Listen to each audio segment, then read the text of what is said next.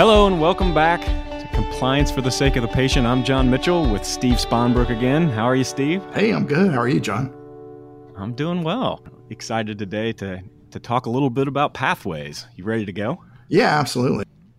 Well, we're going to keep continue our series um, here and just looking forward today to getting a little bit into the details about the site itself um, and just how to deal with pathways moving things in and out moving people in and out and how to keep how to keep the site from being contaminated and you know just being mindful about what we're bringing in and out um, around the healthcare facility. yeah so, and uh, so these are some of the details that that we see that are often I don't want to say overlooked, but probably not given quite as much thought as the others. You know, we talked in the, the first couple of episodes, we talked about, you know, creating barriers and creating differential pressure and how important that is to maintaining the air quality in the occupied areas with the patients. And then, you know, one of the easiest ways to defeat all of those efforts is to not pay attention to how we move material, debris, you know, de- from demolition and people in and out of the construction site. Um, you know, in a perfect world, we'd always have an exterior door that, you know, went straight into our construction site and we could just completely bypass all of the occupied spaces and our healthcare organizations as we're doing these projects. But in reality, uh, most of the time that's not going to be available to us. So, you know, we have to think about, well, how do we do uh, do the job that we've been hired to do and construct this space and particularly get people and materials into the construction site and then back out of the construction site without causing harm to the patients or others. And so um, part of it is looking at, you know, what are what are the high risk things that we're going to be doing in terms of movement? Well, one of the biggest ones is moving the material that we demo out of a renovation site. You know, we go into an old area of the mm-hmm. hospital, we tear down a bunch of stuff and you know that dust that dirty and yeah. Yeah and then we've been trying so hard to contain it right with our barriers and our differential pressure and we throw all that into a wheelbarrow and then we roll it right down the corridor you know? Um, and it's as silly as that sounds and i chuckle as i say it because it seems kind of crazy to think it would happen. We see that unfortunately happen uh, more times than not. And again, you know, I've, been, I've probably said this a million times now. It, really comes down to an education level of the people who are doing the work. You know, helping yeah. them understand why it's totally inappropriate to throw a bunch of construction debris in wheelbarrow and roll it down, you know, the oncology floor, for example. So, mm. um, thinking about and then putting processes together and um, there's a lot of different ways to do it. And particularly, let's think about the, the material that we've demolished first, and then we'll talk about bringing new material in. But uh, you know, we, once we've got debris, and one of the things we we want to do is get that debris out as quickly as we possibly can. We don't want that stuff piling up. Um, it creates fire hazards. It creates other hazards. Um, so, and, and, besides that, the Joint Commission and the other AHJs want us to remove it uh, as quickly as we possibly can. So at the basically at the end of each day, or maybe several times each day, depending on the amount of work we're doing, we're going to be taking material out of this construction site, possibly through occupied areas of the hospital, ultimately to wherever our you know dumpster is or wherever we're going to dispose of that material outside of the structure. So, you know, the first thing we want to do is is take a look at the hospital itself and think, okay, you know, the most expeditious way to get this done is to go from point A to point B. But the safest way to do this might be to go from point A to D and then back to C and over to B. Um, and bypass areas like sterile processing and or you know have as much distance as we can have between critical areas of the hospital and the material that we're trying to move. That's one way of doing it. Um, in addition to that, though, thinking about the fact that we're, we're rolling these carts or equipment or wheelbarrows or whatever they are into this construction site, they're getting dirty while they're there. And then we're going to load them up full of dirt and material that's going to be contaminated as well. So the question is, how do you get that stuff out safely? Well, you know, certainly there's multiple ways to do that. One is, you know, the first obvious thing is we cover that material. Right. We cover those carts. Um, but then what about the cart the material, the, the equipment itself that's contaminated.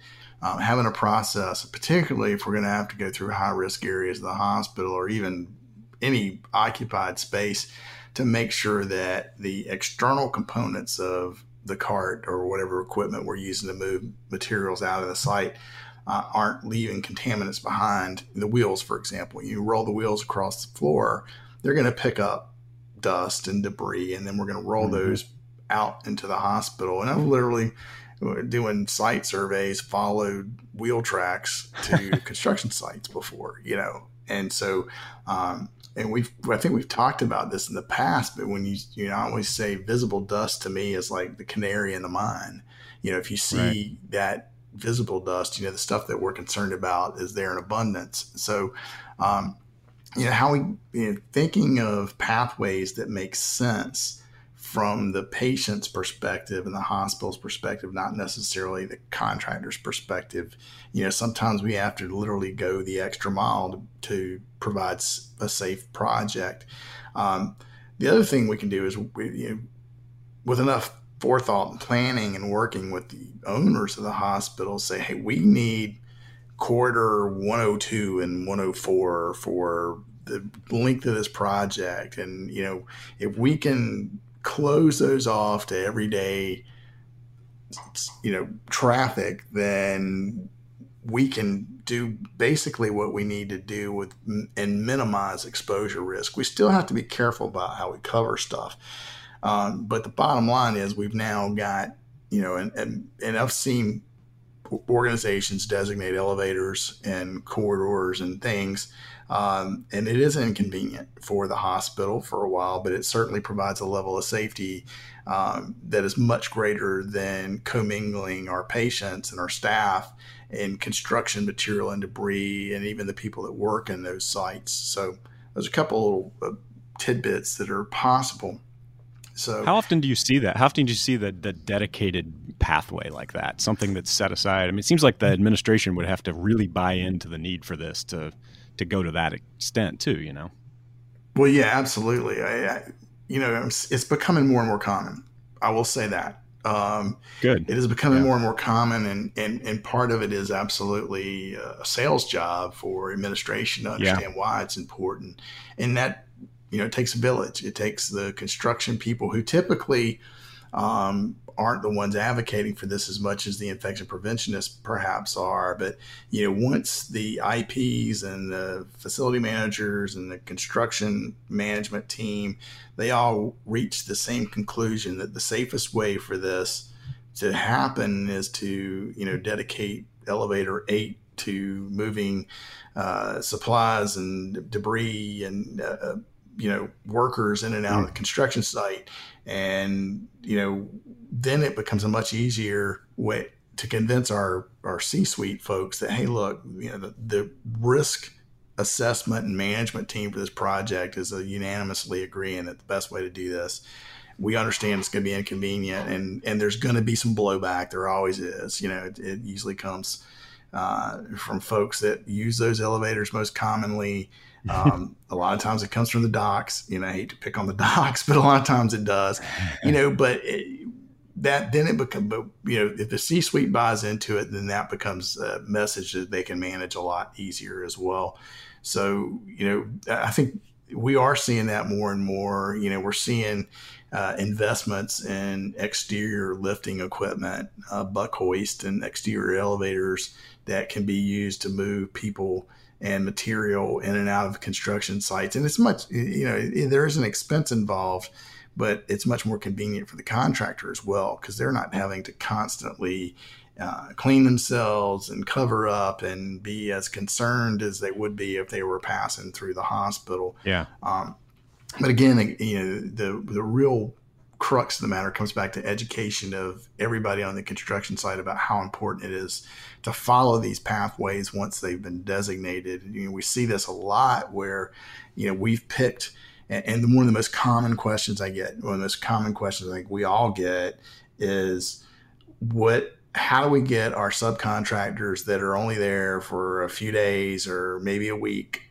to follow the rules. And, and that, the simple answer to that is you got to train them, and you yeah. got to you get you also got you got to give them the education. You also got to explain why. You know, going back to Simon Sinek, um, and you've got to make sure that you hold them accountable for that. And and so, um, but yeah, that's probably the most common thing that we see is there'll be one or two people that aren't playing by the rules, and that creates you know significant problems potentially for the patients and everybody else. So, um, you know, once we we put these plans together, execution is really important. We're going to spend uh, the next session talking about monitoring, and monitoring, from my perspective, is more than just looking at air quality and checking equipment. It's it's monitoring the whole plan, and uh, we're going to hopefully have a a guest that'll he's really really good at putting those things together and uh, yeah yeah so that'll be that. fun but you know kind of getting back to the pathways thing so you know it's it's easy i think a lot of people look at demo- demolished material and and the risk that represents and why we got to be real that seems like the obvious that is thing. the obvious yeah. thing and then they go but you know what about there's a whole nother side yeah the new construction material right and, and so sure. you know a lot of times we'll get into this discussion and say well you know we're going to bring you know, gyp board and studs and whatever, you know, all the stuff we need um, through the same pathway. And the question is, do, do we have to cover that material? Well, where did it come from? Right? It came from a construction warehouse. It came from a maybe a lumber yard. Better not be a lumber yard, not not in healthcare anyway. But um, yeah, it's it, chance. You know, unless you know that that stuff is in really pristine condition, you know, we run the risk of introducing pathogens into the airstream just bringing that material in. So, you know, being a little bit proactive, taking one extra step, covering that material on the way in, I think provides a tremendous level of safety. And again, you know, if we're when we get into the monitoring discussion and we start talking about using air quality measurements, you know, you can see it if you're paying attention when stuff is moving around. If we're not paying attention to it, um, showing up in that data. So, so as you as you bring that new material in, it I mean, it does seem just intuitive that this stuff is going to be cleaner, but you're saying bringing it down that same pathway, even that you brought out the old stuff, is going to contaminate it, even if it is clean. Is that true? Well, not so much that, just the fact that the assumption is it's got some level of contamination coming from, from the field. Yeah. Yeah. And so, yeah, okay. yeah, hopefully, if we've done what we're expected to do and need to do to protect everybody, that pathway is going to be relatively clear. Um, yeah. But, you know, if, if now that being said, if it's a construction zone, if we're going from one to another, in fact, we saw this not long ago where there were actually kind of two phases that were being simultaneously constructed in an organization, and there was an OR corridor that divided them. And you know, not really thinking about it, the, the, folks were going back and forth from one phase to the other phase that were going on simultaneously, crossing probably one of the cleanest areas, or at least what we expect to be one of the cleanest areas in the hospital and they just hadn't really thought about it until one of us looked and saw it, and you know our jaw hit the floor. Huh.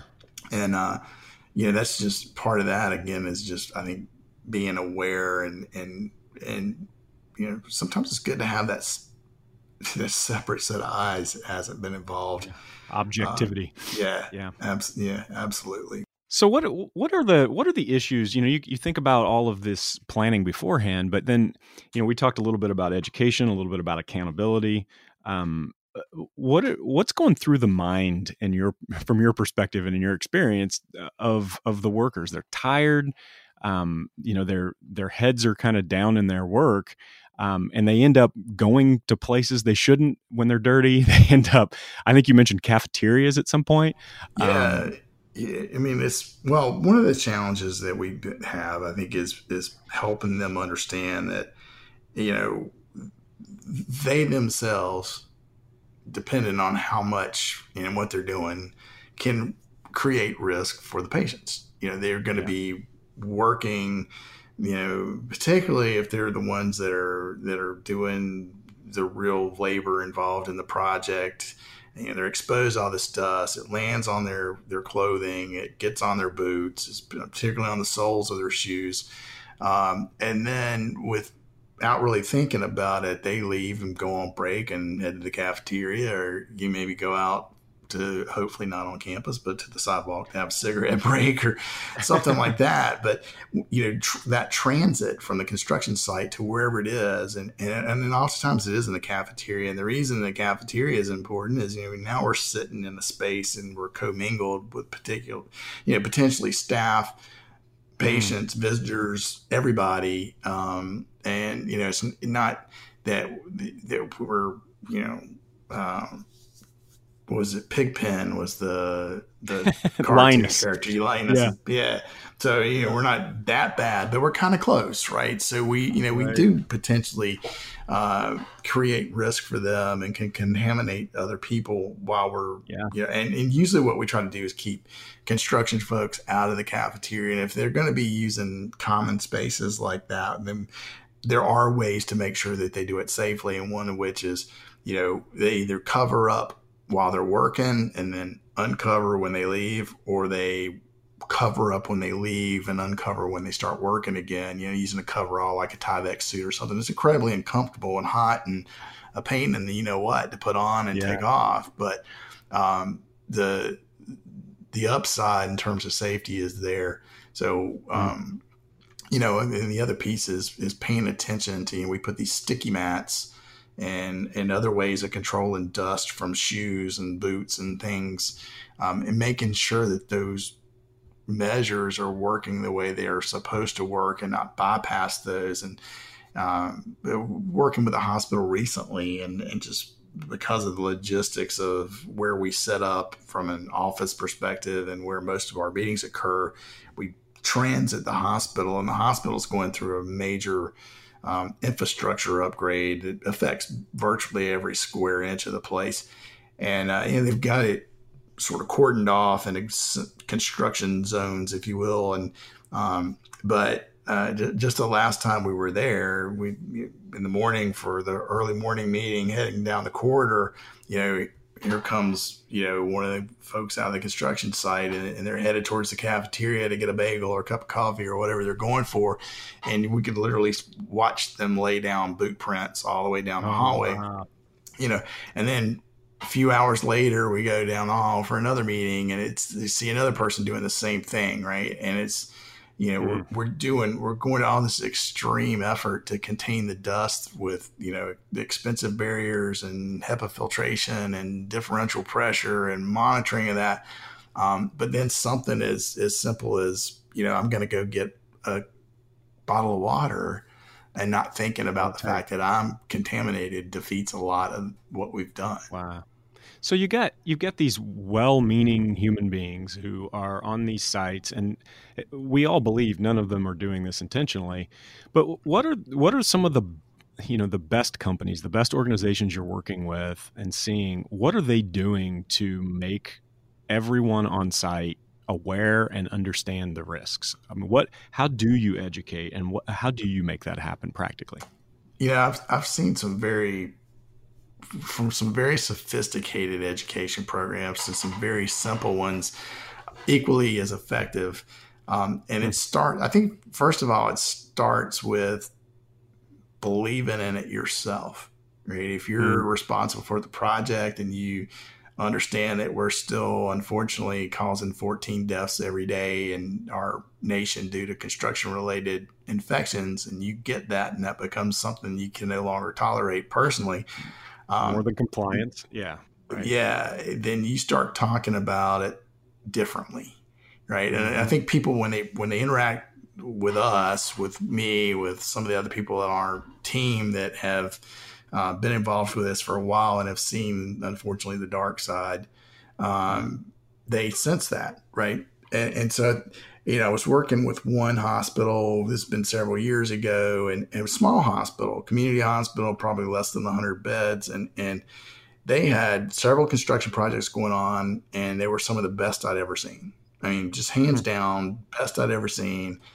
And I finally said, you know, how are you pulling this off? And he said, you know, I've got this process. I call it my tailgate speech. And I said, well, tell me about that. And he said, well, I've taken a, a I got a presentation that goes through things like the chain of infection and, you know, the pathogens like aspergillus and, and, you know, the things we're worried about the most and, and how they're transmitted and, you know, how as the, a, a contractor on our site, they can contribute to infections to patients and what that means, which is oftentimes they don't survive. And so I got that in about a 20 slide deck PowerPoint. Mm. I just printed it out on eight and a half by 11 pages.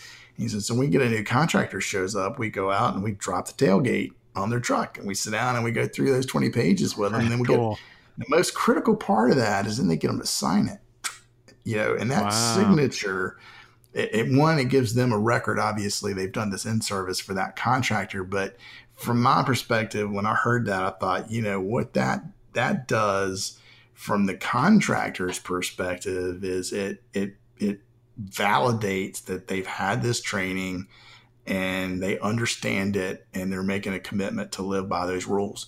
And so, you know, and I, again, it kind of starts with why, and I know that's a thread that I stole and I keep going back to it. But the truth is, I mean, it is reality. Um, you know, when when people understand that their actions have consequences, then they and like you said, most I'm convinced 99.9%, if not higher than that, uh, would be horrified to know that something that they did contributed to an infection that caused a patient to pass away. I mean, it'd just yeah. be something probably that would be life changing. Um, so once you connect those dots with them, that that how they handle these things, and that you know these rules that we have created in terms of cleanliness and in terms of pathways and in terms of barriers and differential pressure. It's not to try to make your job harder. Um, it's to keep these patients and their families and everybody in the organization safe. Um, and failure to adhere to that has potentially really bad outcomes for folks. Um, then they're going to comply. And uh, you know, I've seen that played out too many times in reality not to believe it wholeheartedly. And so, you know, I, I try to make it a point every chance I get to provide just a little bit of education to anybody who's willing to listen. Um, yeah. Just this past week, you know, a brand new construction project manager in healthcare never has never worked for, in a hospital or for a hospital, but has done construction for about a decade. And I said, and he you know, we're sitting across the lunch table from each other. And he said, uh, you know, you got any advice for me? And I said, you know, if there's one thing that I could get you to to take and comprehend today, it's that we are still killing 14 patients every day due to construction related infections in our hospitals in the United States, and that's unacceptable. Um, and he was shocked; he'd never heard that. Um, wow. So, yeah, but now he's interested, and he's you know, he's how can I learn more about this? And there's lots of ways. You know, ASHE has some great programs and get him connected with that. And, um, you know, hopefully this podcast is, is another one, uh, albeit high level, but and certainly I'm not believing that this, you know, you can listen to these five or six episodes and be an expert. Um, you know, it's, yeah lots of education that needs to happen. And the, the more you, and I said this to him the, the, other day too. I said, you know, every day I learn something new. You know, yeah. I've been doing this for decades, and every day I learn something new. And that's, I think that's the key too, is being open minded and, and, willing to, um, to have constructive criticism and see things differently and it's amazing. A long-winded answer to your question. It's good. No, I mean, all the education in the world, all of the um, all the PowerPoint slides in the world, don't make somebody change their attitude.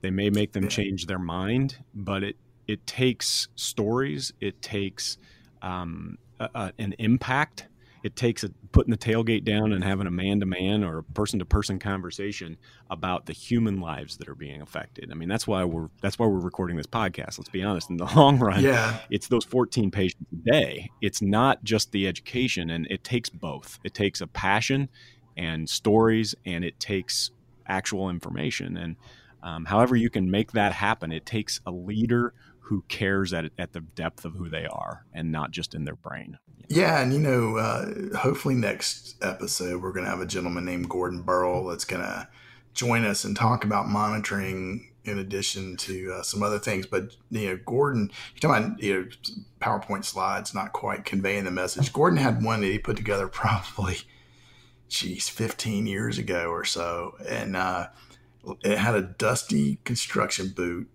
and it was animated with these little dots that went across the screen, and then a picture of this horrible fungal infection on the leg of an mm. unidentified patient came up and uh, he went on to tell the story of it essentially was a 16 year old patient that was uh, being treated for leukemia and of course had no immunity system as a result of that and um, had gotten a fungal infection from essentially that very scenario dust from foot traffic and ended up losing her leg and mm. you know, but it's a pretty graphic picture. I mean, the first time I saw it, I was like, you know, I really want to yeah. look at that. Um, but, that but you don't forget it. But you don't forget it. And so, yeah. um, you know, and his point was, it's all about connecting the dots between what we do and how it impacts the patient, and then putting mm-hmm. barriers in the way. And that's what you know, so when we get back to the pathway discussion, it's like as we're moving this stuff out, particularly, you know, contaminated debris from an old area of the hospital that's probably had multiple leaks and, you know, is who knows what kind of fungal spores are, are in this material um, to just haphazardly roll that out into the hospital puts everybody at risk. So, you know, yeah. yeah, is it does it cost a little more and is it more time consuming and more effort to take plastic and wrap that up and duct tape it tight before we do that and clean the wheels off before we take them out of the construction site? Yeah, you know, for the eh, the and for the patient that doesn't get exposed to that, it's absolutely worth it. And our, yeah. you know, our measure of success is we do this project and nobody gets sick, nobody gets hurt. You know, it's it's sort of the absence of an outcome that tells us we did it right. Yeah, man. Well, another good conversation um, that ends with you know the the combination of, of education and and story and actually bringing human life into the conversation.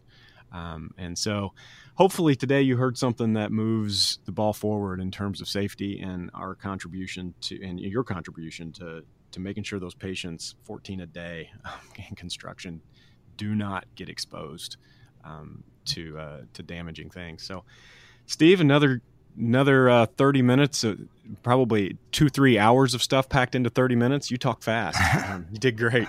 Um, but uh, again, thank you for listening today. And uh, we'll see you next time on Compliance for the Sake of the Patient. Thank you, everybody.